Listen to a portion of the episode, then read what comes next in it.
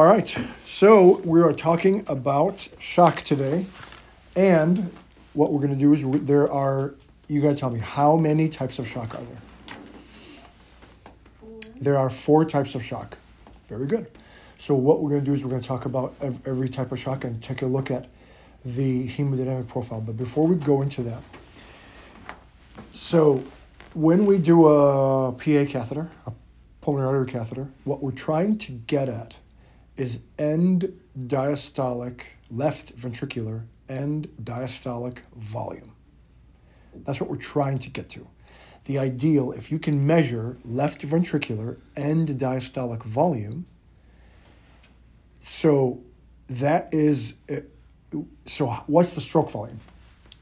So if I could measure left ventricular end diastolic volume, what's the stroke volume then? How would I find that out? If I knew what LVEDV was, how would I find what? How would I find the stroke volume? You'd also need uh, end systolic volume, and then you could measure the difference. Close, close. You'll need the ejection fraction, Ah, right? Because the ejection fraction, is fifty percent.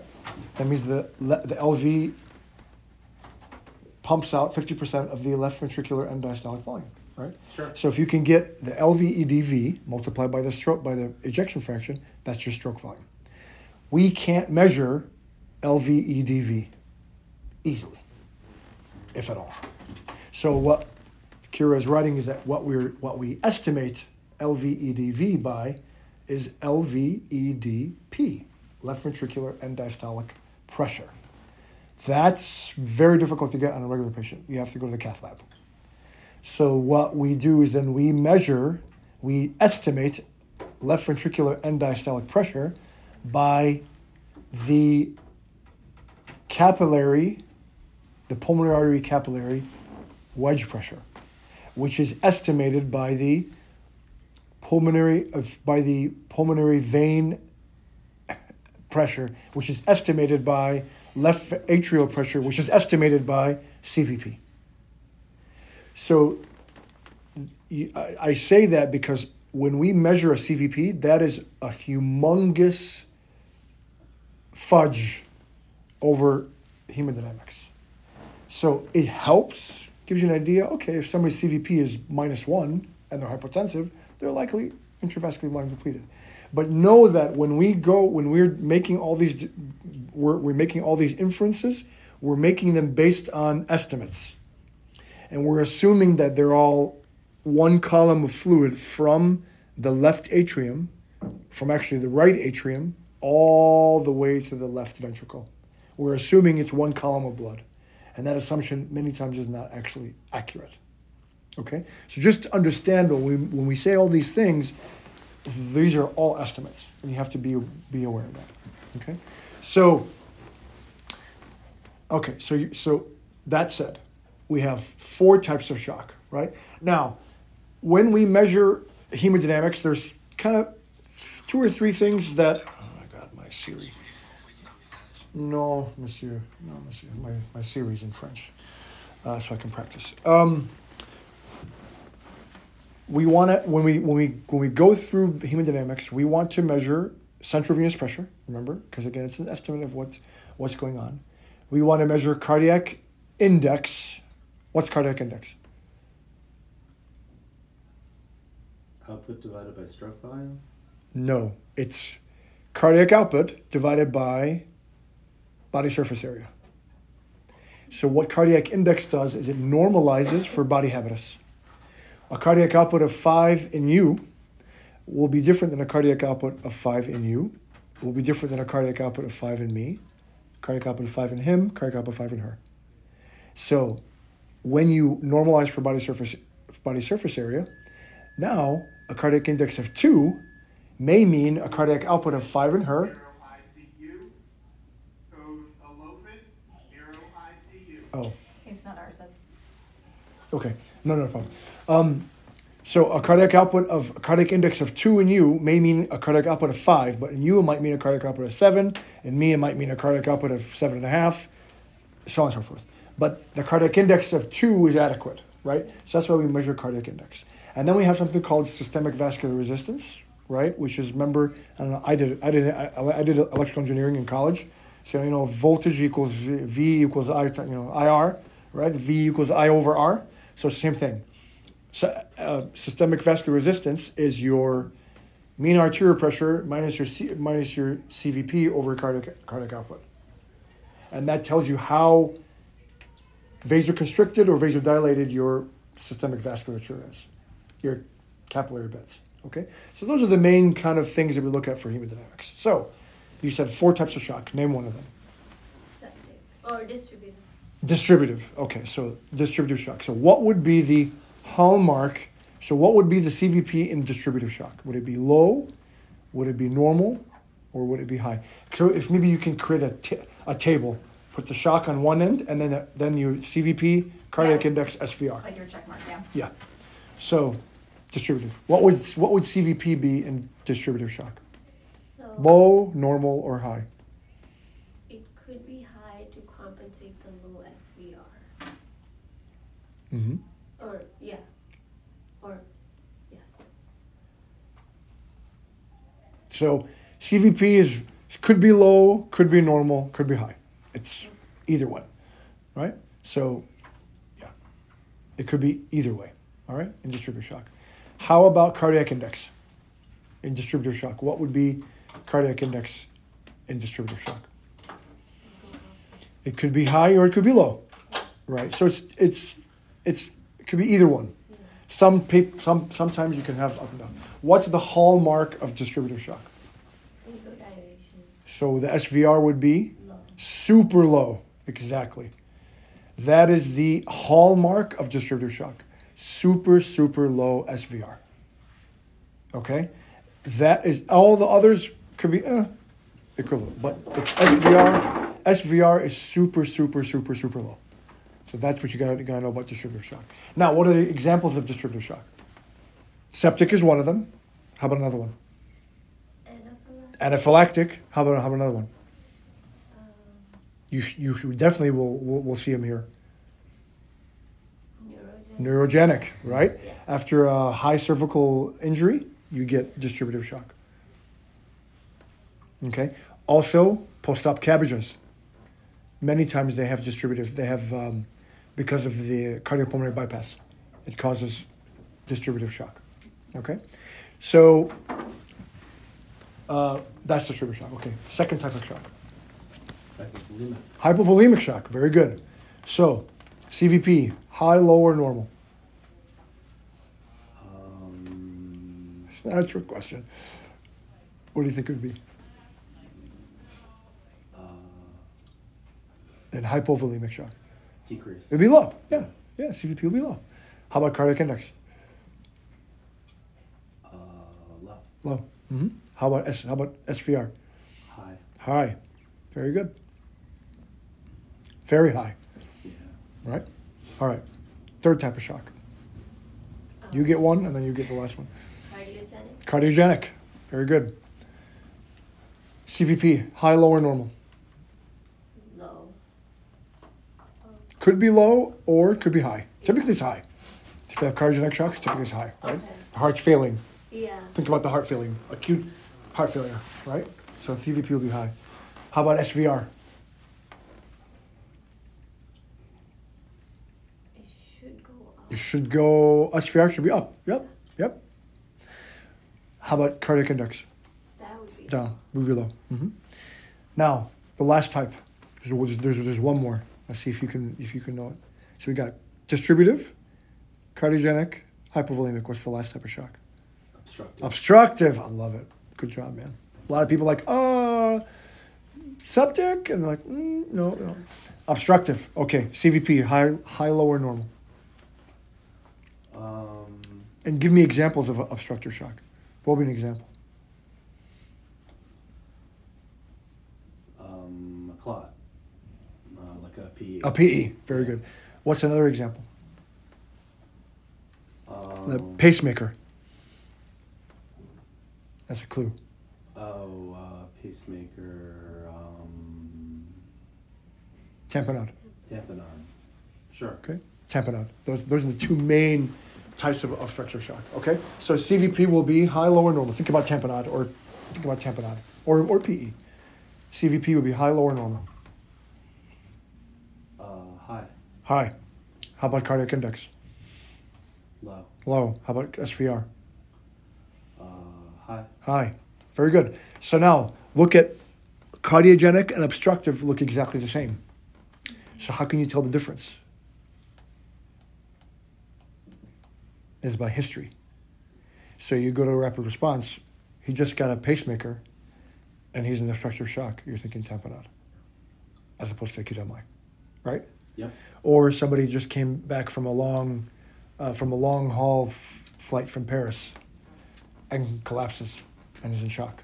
PE, You think of PE, right? So history will help you to tell the difference between the between the between the three. Now I didn't mention wedge because really I don't really use a PA catheter anymore. missing, I really don't because I have other non-invasive ways that are better. And again, for a pulmonary artery catheter to be accurate, you have to be in the west zone one, two, or three. You know the zones, the lung zones of West, mm-hmm, mm-hmm. Dr. West. three, Three, exactly. Where the there's a continuous column of blood from the left atrium through the alveolar through the alveolus into the left ventricle into the from the right ventricle through the alveolus into the left atrium. In any other zone, there is there is not a communication.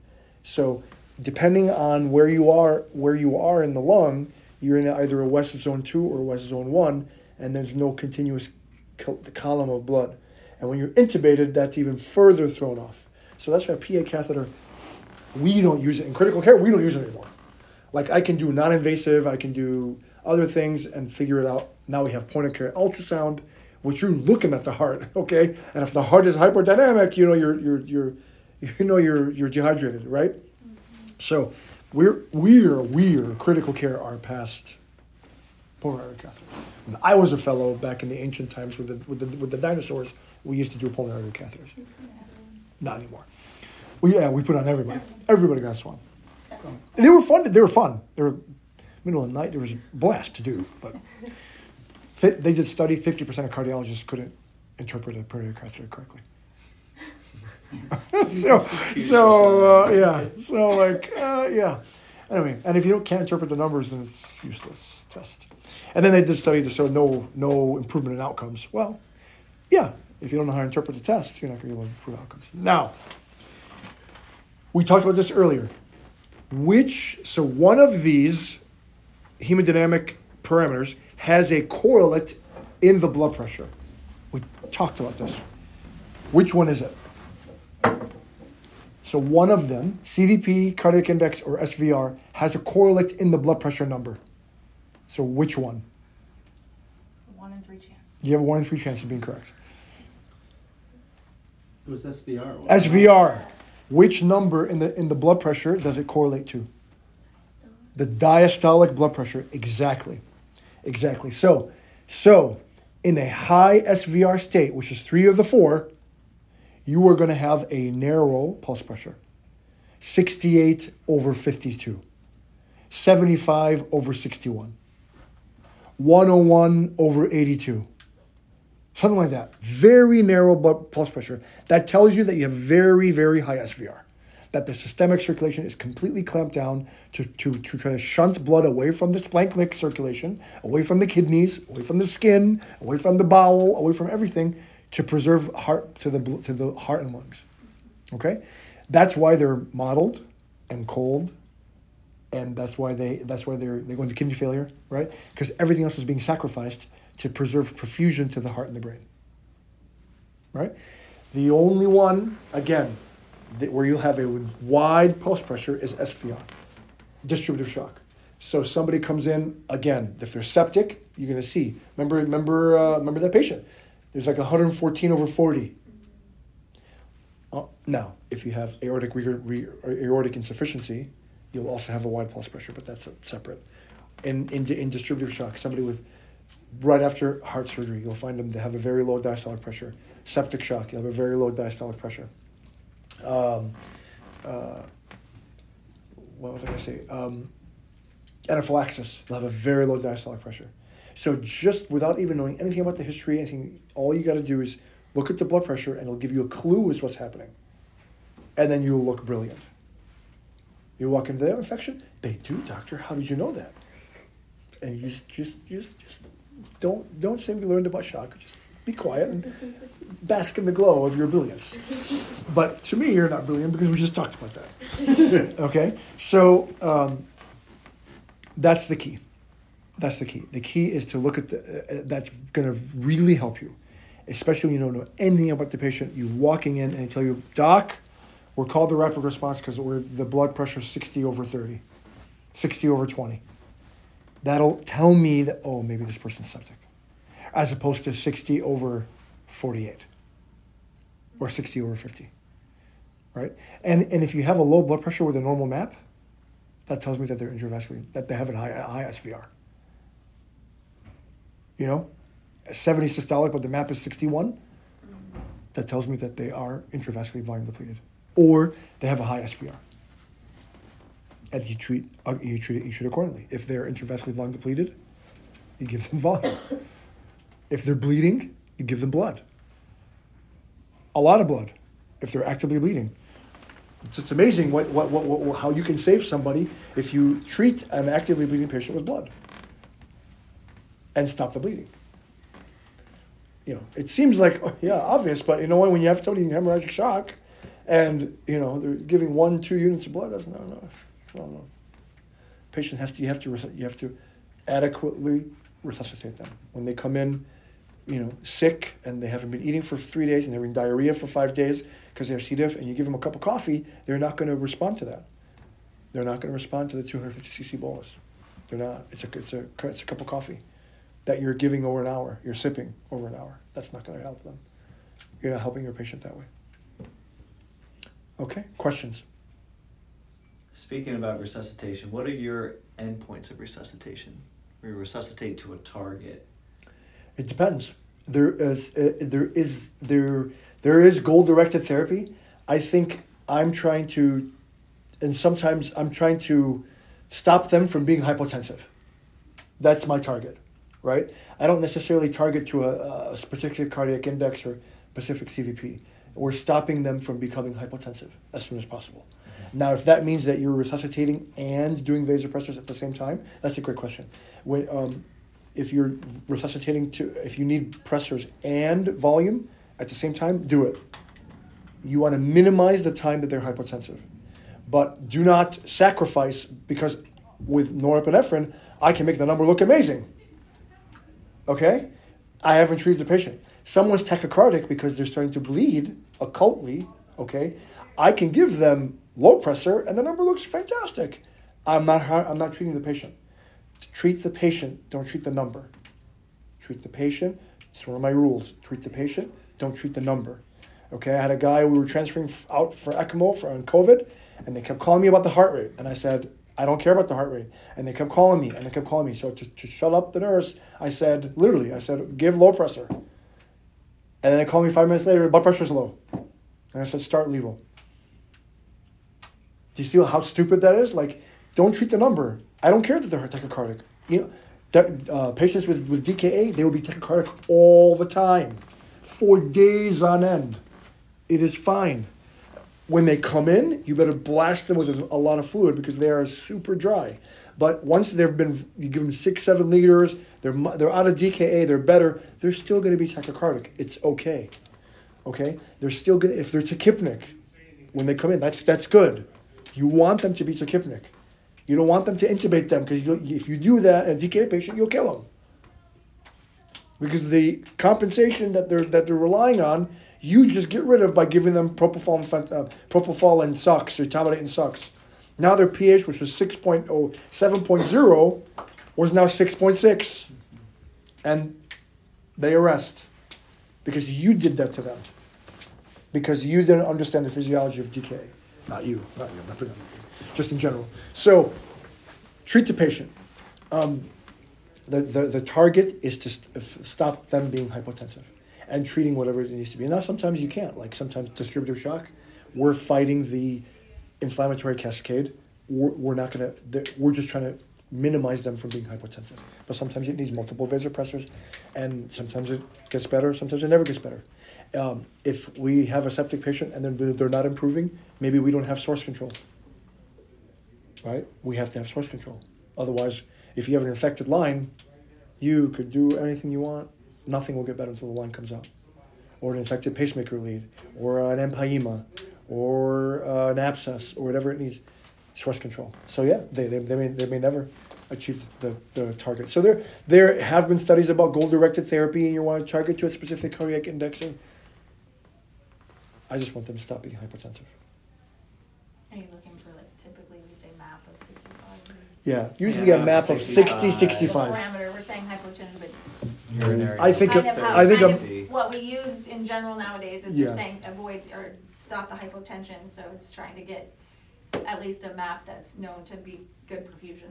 I agree. So a That's map kind of of 60, parameter. 65. So for, for sepsis, the, the studies say 65, which is why we use 65, right? Does that mean that 60 is worse than 65? No. Has it been ever studied? No. I feel like doing a study, to be honest, to compare a map of 65 to a map of 60 Mhm. and seeing if there's any difference in outcome. I bet you there's, there's not going to be. But at least a map of 60 is adequate to get to, to Permissive hypotension, in a sense, right? it depends. If someone, so if somebody comes in when they're they're normally doc, I'm I'm always a blood pressure of eighty. Yeah. Okay, you don't need them to be 120 over. That might be hypertensive to them. Or somebody that normally lives at 160 all the time because they don't take their antihypertensive medications, and they come in with a blood pressure of 90. That's low for them. Yeah, that, that map of sixty-five may not actually perfuse their kidneys like they're, they're used to. Exactly. Exactly. May need a higher. It's so. I think it's important for us to kind of keep the patient in mind. Always keep treat the patient. Always keep the patient in mind. If somebody's asymptomatic, like literally asymptomatic, their blood pressure is eighty, but they are they're watching television, they're looking with the with the with the remote control. I don't panic. I'm like it's okay. They're a, completely now. Asymptomatic means asymptomatic means they, they get up and they're not they're not become syn- syncopal, right? So we don't do that all the time. We don't get them up. But if they're truly they're an 85 and they're asymptomatic, then, then you don't have to throw them on levo all the time to get to get the number better. Not always. There are a few numbers that you have to treat. Potassium at eight, you should always treat that. Okay, but but uh, but other numbers not necessarily. Think, stop, don't panic, and think about what's going on, what's happening to the patient, and treat the patient, not just necessarily a number.